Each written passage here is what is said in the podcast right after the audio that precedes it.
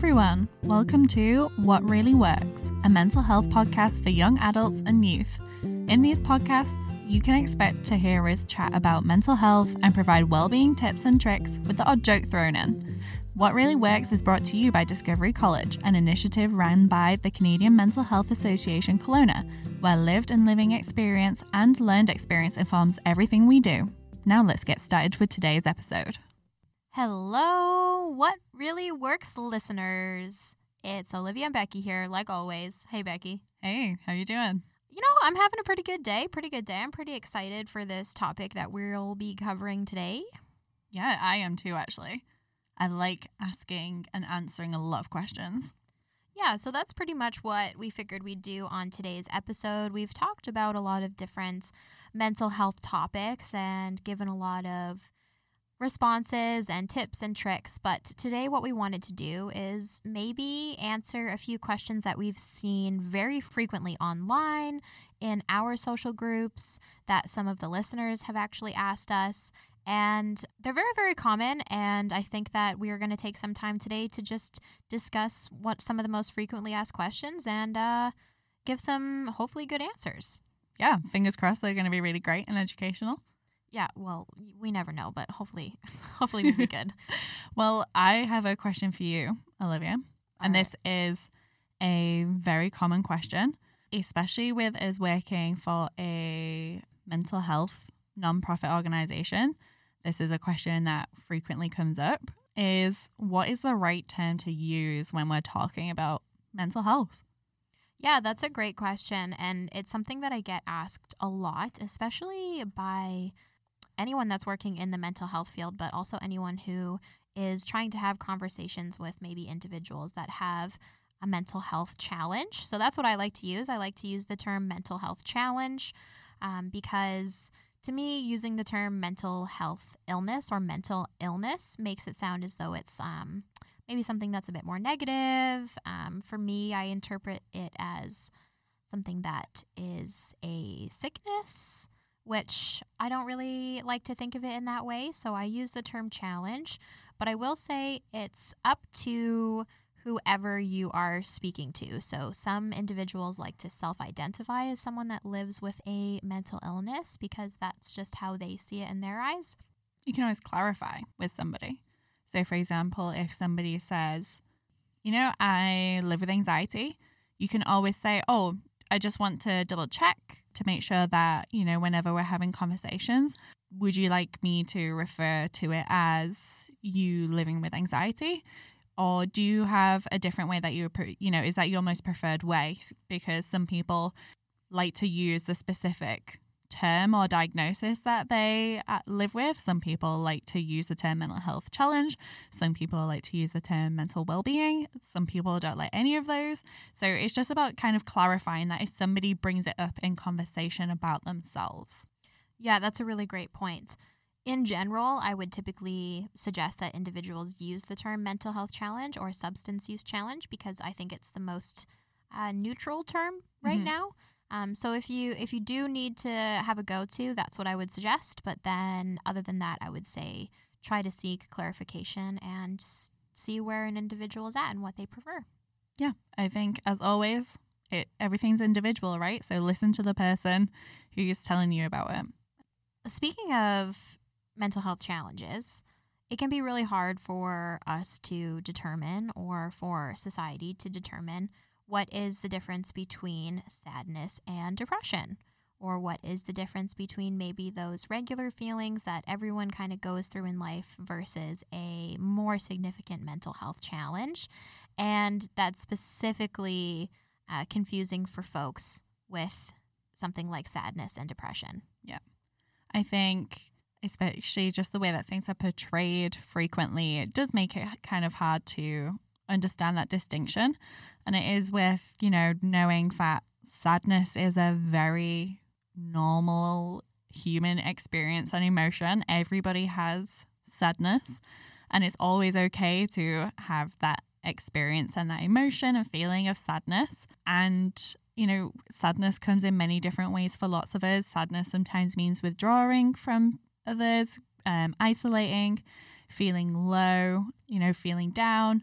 Um, for some of us, sadness comes out through anger, frustration, irritability. But what's really important when we're thinking about sadness and that emotion is generally we can kind of think about where it could be coming from. Quite often with sadness, it's directly related to something that we're experiencing, right? Um, and it might interfere with the, our lives at that moment in time while we're feeling sad in relation to what that situation is.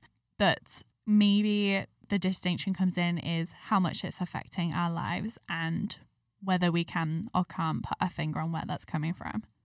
Yeah, I think that the most important thing that you said there is how much it's affecting our lives. So, with depression, typically, and I identify as someone that lives with depression, um, you'll notice that perhaps you can't really put your finger on what you're experiencing and why you're experiencing those emotions. And the feelings that you're experiencing can last for a very long time and might not be a direct result of something that has happened in your life or is happening in your life, as well as it can interfere with the most routine parts of your life. Um, so, if that's getting up in the morning, brushing your teeth, taking a shower, those little things that we typically don't think about or maybe doesn't take a lot of energy. If you have depression or if you are experiencing a depressive state, those more typical aspects of your life become really exaggerated. And that's what we mean by interfering with our daily lives. Not so much interfering with maybe wanting to hang out with your friends and stuff like that, more of those like really, really taking a toll on on your everyday life. Yeah. So even like you've said before, simple things of just waking up and opening your eyes, you know, the real basic things when that feels difficult for a prolonged period of time, that might be when we want to start seeking out help. And, you know, even if we're just feeling sad or if we feel as though we need support, but we don't think that we're depressed or have depression, that's totally okay.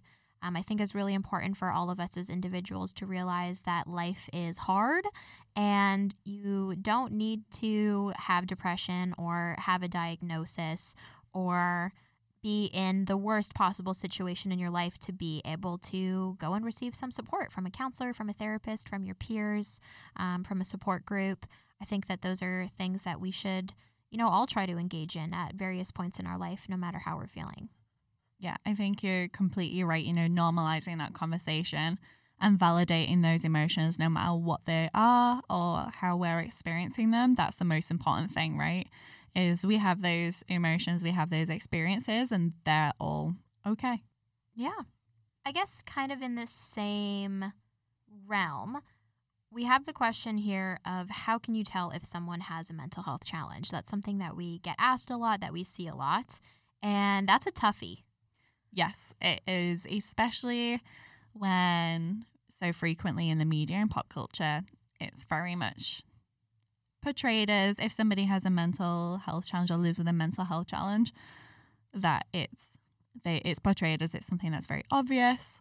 However, in reality, most frequently that's not the case. You know, one in three people live with a mental health challenge or will experience a mental health challenge. And do one in three people stick out like a sore thumb? Like, no, that's not how it works. So, so often people are managing their experiences in relation to their mental health challenge. So, so frequently we don't know that's something that somebody manages and copes with on a day to day basis. And I appreciate where this question is coming from of wanting to know how you can tell. And I think that's because you want to be able to support people in the best way possible. But even if you are perhaps interacting with someone that has a mental health challenge or someone that doesn't, we want to be able to show support in the best way possible. And it doesn't necessarily matter if that person does identify as someone with a mental health challenge. Um, Becky, I would want you to approach me in the exact same way that you would approach someone else that might be struggling or that you suspect of struggling. And that's simply just asking, How are you doing? How can I support you? What's going on for you? And if that person feels like divulging, if they have that they have a mental health challenge or they're struggling a bit more, then that's something that will happen naturally. If on the other hand you do notice that someone is struggling a bit more than usual, I would really direct you to go back and listen to our episode that we did on communication and how to have conversations around mental health. I think that was episode five. So, yeah, go back and listen to that one for a bit more detail of how to have those conversations.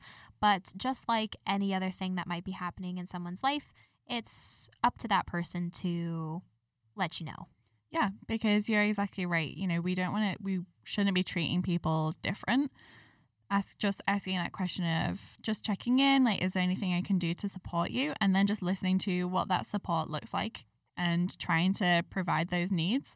Like, that's all that we need to do because even if you're thinking you want to ask somebody the question of, like, do you experience a mental health challenge? Like, ask yourself why you want to know that. Because if it's just because of your own curiosity, that doesn't support that person and it doesn't actually help you help them any better. So instead, just, you know, asking about that support if it's needed, that's the best way to go about that. Yep. And I think, you know, I'm very open about the fact that I struggle from mental health challenges, but I think a lot of people, when they first meet me, have no idea. And I don't necessarily, beyond my workplace, identify it as something that is a key aspect of who I am and my personality. Um, and I think that that's the case for a lot of individuals with mental health challenges. So just making sure that, like exactly like you said, you think about maybe why you want to know the answer to that question, what leads you to think that that might be the case, and how can you be the most supportive in the best way possible. A frequent question I think that a lot of people ask themselves is around about medication and therapy and which one could be better or more suited for that individual. I love this topic. I love it so much. so, yes, medication, therapy, what's the best? Um, how can I support myself in the best way possible? Those are all, I think, at the forefront of a lot of individuals' minds, especially if you are very much struggling with with your wellness at the moment. So for this, I would first start with thinking about what are you doing right now to support your wellness. So if you are talking to someone, great. If you're using support groups, great. If you're not and your immediate answer is, well, I might need medication, I would say let's backtrack a little bit and first let's start by talking to your doctor and letting that your doctor know what's going on for you. They'll do like a, an assessment when you go to the doctor and just kind of monitor how you're doing and what you're experiencing and see if medication might be the right route for you. As well as if you are seeing a therapist or a counselor, that could potentially be suggested to you as a route that you might want to take. Um, for me personally, I had been seeing my therapist for a while and I was managing my anxiety and depression quite well for a long time, and medication wasn't something that I decided to go on for a while. But then some things happened in my life where I wasn't managing it so well. And it was my therapist that said to me, you know, we might want to look into some sort of medication for you. And then I went and talked to my doctor, and my doctor kind of said the same thing. And that's typically how that conversation comes about. I would say a combination of different resources is is the best way to go for that. Yeah, I completely agree. And I think part of what's really important, what you're saying as well, Olivia, is um, doctors and therapists provide suggestions and we then make choices and decisions based on, you know, those suggestions, those resources that are out there. Because at the end of the day, every person's journey is individual. So what works for one person might not be so helpful for another person. And that's why you know, having sometimes multiple professions um, or different resources providing that those kind of suggestions, those pieces of knowledge can be really helpful for us to kind of really pave the way of what works for us and understanding what works for us and trying those different things. Yeah, and really actively making that decision. So once medication was suggested to me, I didn't actually end up taking that suggestion right away. I went and had conversations with my family members. I had a conversation with my partner at the time to see if that was something I could be supported in, um, and really did a lot of reflecting if that was the route that I wanted to go, as well as a lot of research because that's something that I'm interested in.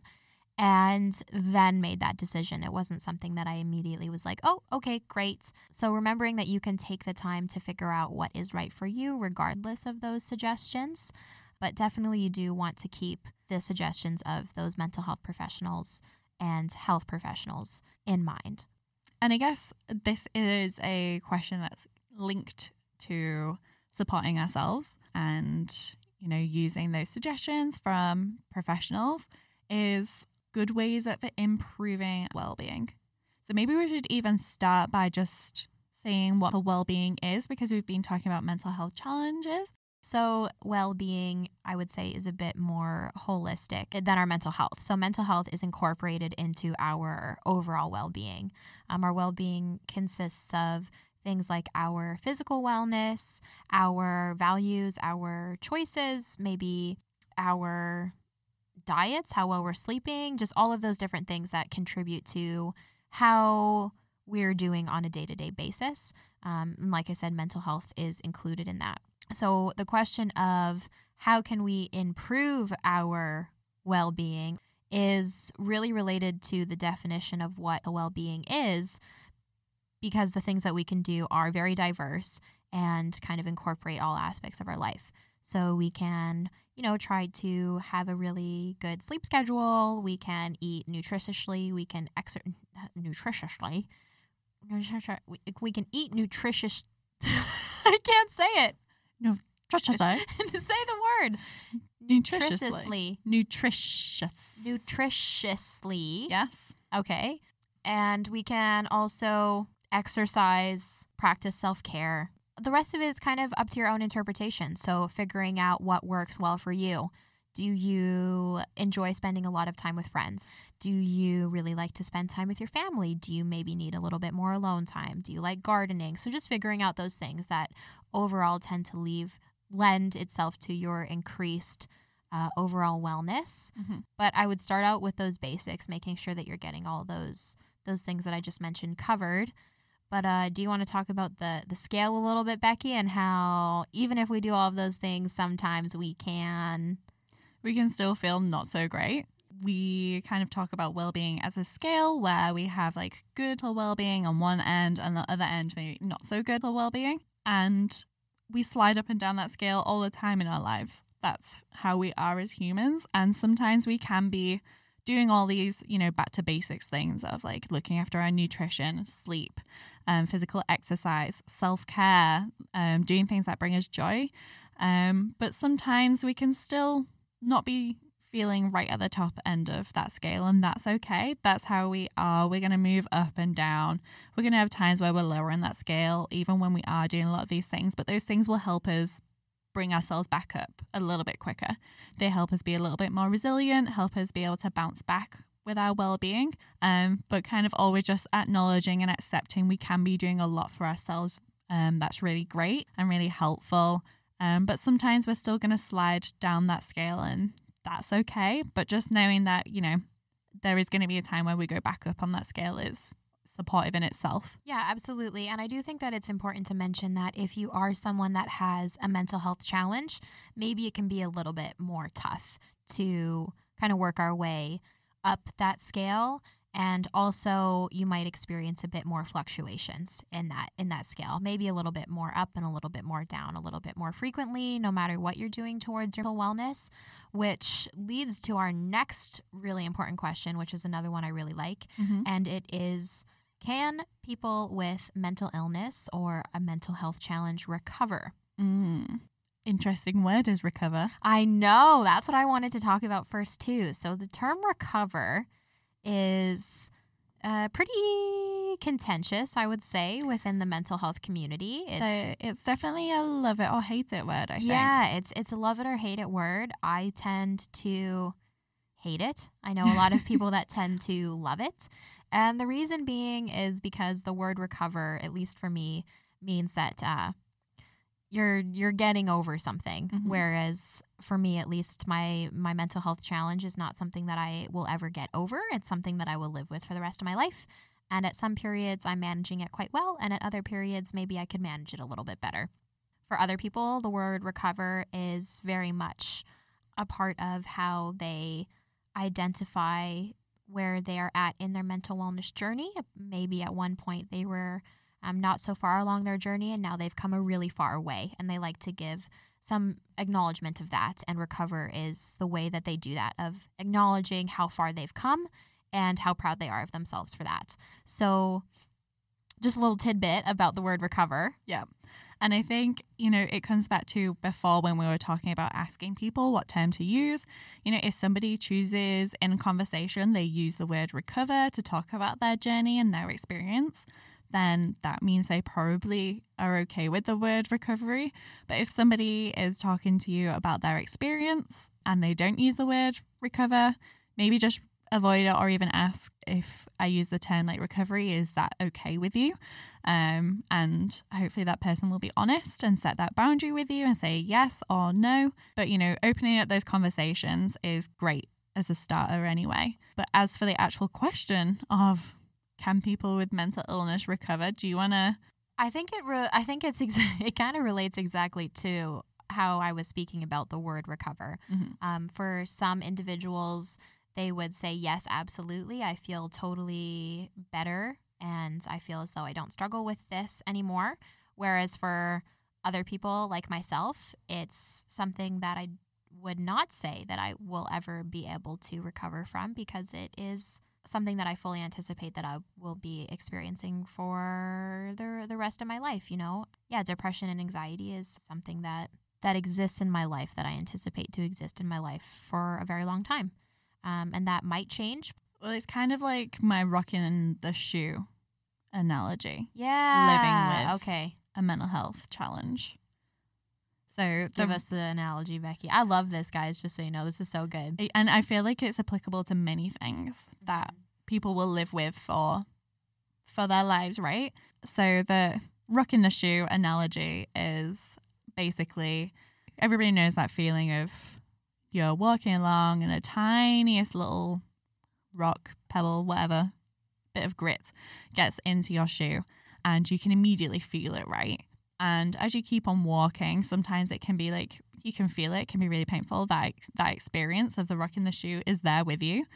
Um, but then you know sometimes we can manage to roll the rock to the side of the shoe, and we can't really feel it anymore. the The rock is still in the shoe; it's still with us, but we're not experiencing that rock at that moment in time, and we're managing it and we're coping with it at the side. Um, and the more skilled we get at moving it to the side means that maybe we're a little bit better at managing it. But sometimes that rock can kind of slide back under our foot and we can kind of feel the pinch of it. And that's kind of how I sometimes like describe things, you know, living with long term or lifelong things is that there's this thing that we're living with and sometimes it can roll under your foot and kind of catch you whereas sometimes we have a really great way of managing it and just keep on pushing it to the side and managing it and coping with it. And i don't know if that's kind of how you feel about living with a like because you said you know you don't see it as a recovery where it's something that it's just like yeah i'm like i'm over that now. Instead it's you're man- you're managing it right Yeah, I think that that's a perfect way to describe how I feel personally about, um, you know, mental health challenges and recovering from a mental health challenge and that whole thing. Um, whereas uh, maybe other people, because of their belief system or because of their values, might see it in a different way. But I think the way that you're describing it is typically a really good way to think about uh, a mental health challenge because most often it is something that people will live with for most of their lives. And it's really just about learning how to navigate that, how to best deal with it, what resources and coping strategies work the best for you, and um, learning from that and, and living. yeah i love that we have one final question which is dun, dun, which is um, a lot of people might be listening because they're interested in mental health and mental health challenges, but some people might be listening as well because maybe they're they're thinking maybe a mental health challenge is something that they're experiencing. Um, so a frequent question that comes up a lot, even just in my personal life, I think because I am a mental health professional, and that's a lot of a lot of people know that is just questions around like how can I tell if I have a mental health challenge or how can I tell if I'm having, you know, if this is more than just sadness or grief, um, if this is more than nervousness, how can I tell if this is what is deemed as like not interfering with my life or when is this interfering with my life? It can be so hard to tell. Um, so, what I would recommend for anyone out there that is wondering if perhaps they are struggling with a mental health challenge or just have any questions about their overall mental wellness um, or well being, just talk to someone. You know, like if there's no no harm in it there's no harm in talking to a peer support group and seeing a counselor at your school or um, a therapist and just telling that person you know this is what i've been feeling and going from there um, i think one of the one of the more significant problems that we have nowadays is the prevalence of you know kind of this self-diagnosing through social media or through uh, you know, our peer groups because anxiety and depression and things like that are talked about a lot more, which is great. But at the same time, um, maybe rather than going and speaking to someone about our experiences, instead we're just thinking, well, I have this and I can deal with it on my own. Mm-hmm. Well, I would say we're actually doing ourselves a disservice by doing that. Um, whether you do have anxiety, whether you do have depression, or whether you're just going through a hard time in your life, no matter what that is, uh, it always helps to talk to someone, I think. Um, and, you know, you don't need to have a diagnosis to go and seek help or support from a counselor, from a therapist, from your friends, and from your family. We all experience those hard things in life. We all have rocks in our shoe, as you say, at various moments. And I think that uh, talking about it can maybe decrease the size of that rock to maybe the size of a pebble sometimes. Mm-hmm. Yeah, I completely agree with you. I think we need to really normalize the idea of seeking out support, um, seeking out help from others when and just not managing everything on our own. Like we don't have to be a superhero and manage everything and every experience on our own. And like you say, Olivia, we we should normalize being able to do that whether we are feeling a lot of stuff is really interfering with our lives um, and creating a lot of barriers for us, or whether we feel like we're doing okay but could do with a little bit of extra to kind of chat about things and see a different perspective, learn a new skill. You know, there's all that lifelong learning around ourselves. Um, and sometimes having a professional or a support group um, can be really helpful in doing that. Yeah, and I think we'll we'll just end it there. That's a perfect stopping point. Yeah, I think we've answered quite a few questions, but if you do have more questions that you would ever want us to look at answering in the podcast, feel free to send them our way. We are always open to answering those frequently asked questions in an open and honest way. Yeah, I think the more we talk about these things, the more we ask questions, the more we're going to learn, the more we're going to be open to these things, which means the more we're going to normalize looking after our mental health, whether we do experience and live with a mental health challenge or whether we're just not feeling so great with our mental well being. Yeah, and you can send those questions to our email, which is discovery.college at cmha.bc.ca. As well as if you follow Foundry Kelowna on Instagram, we typically pop on there, so you can feel free to send us a DM through that platform and just say that this is for Becky and Olivia, what really works, and this is a question, and I'm sure that we'll see it and be able to answer you. Yeah, and then don't forget if you if you want to to subscribe and then that way that means you'll always be up to date on any new episodes. If we are answering those questions for you as well, that'll be the easiest way of finding us every other week. Yeah, and feel free to ask some questions in the comments too. Thank you again to Staple Studio for donating the use of their podcast booth. This podcast wouldn't sound so great if it wasn't for them, so thank you very much for that. And have a wonderful day everyone. Bye. Bye. Thanks again for listening to us. We hope you enjoyed this podcast. You can find us on all major podcast streaming platforms, and if you don't want to miss any future episodes, you can follow us or subscribe to What Really Works. To find more from Discovery College, go to discoverycollegekelowna.com. And thanks again to Staple Studio in supporting us to produce this podcast.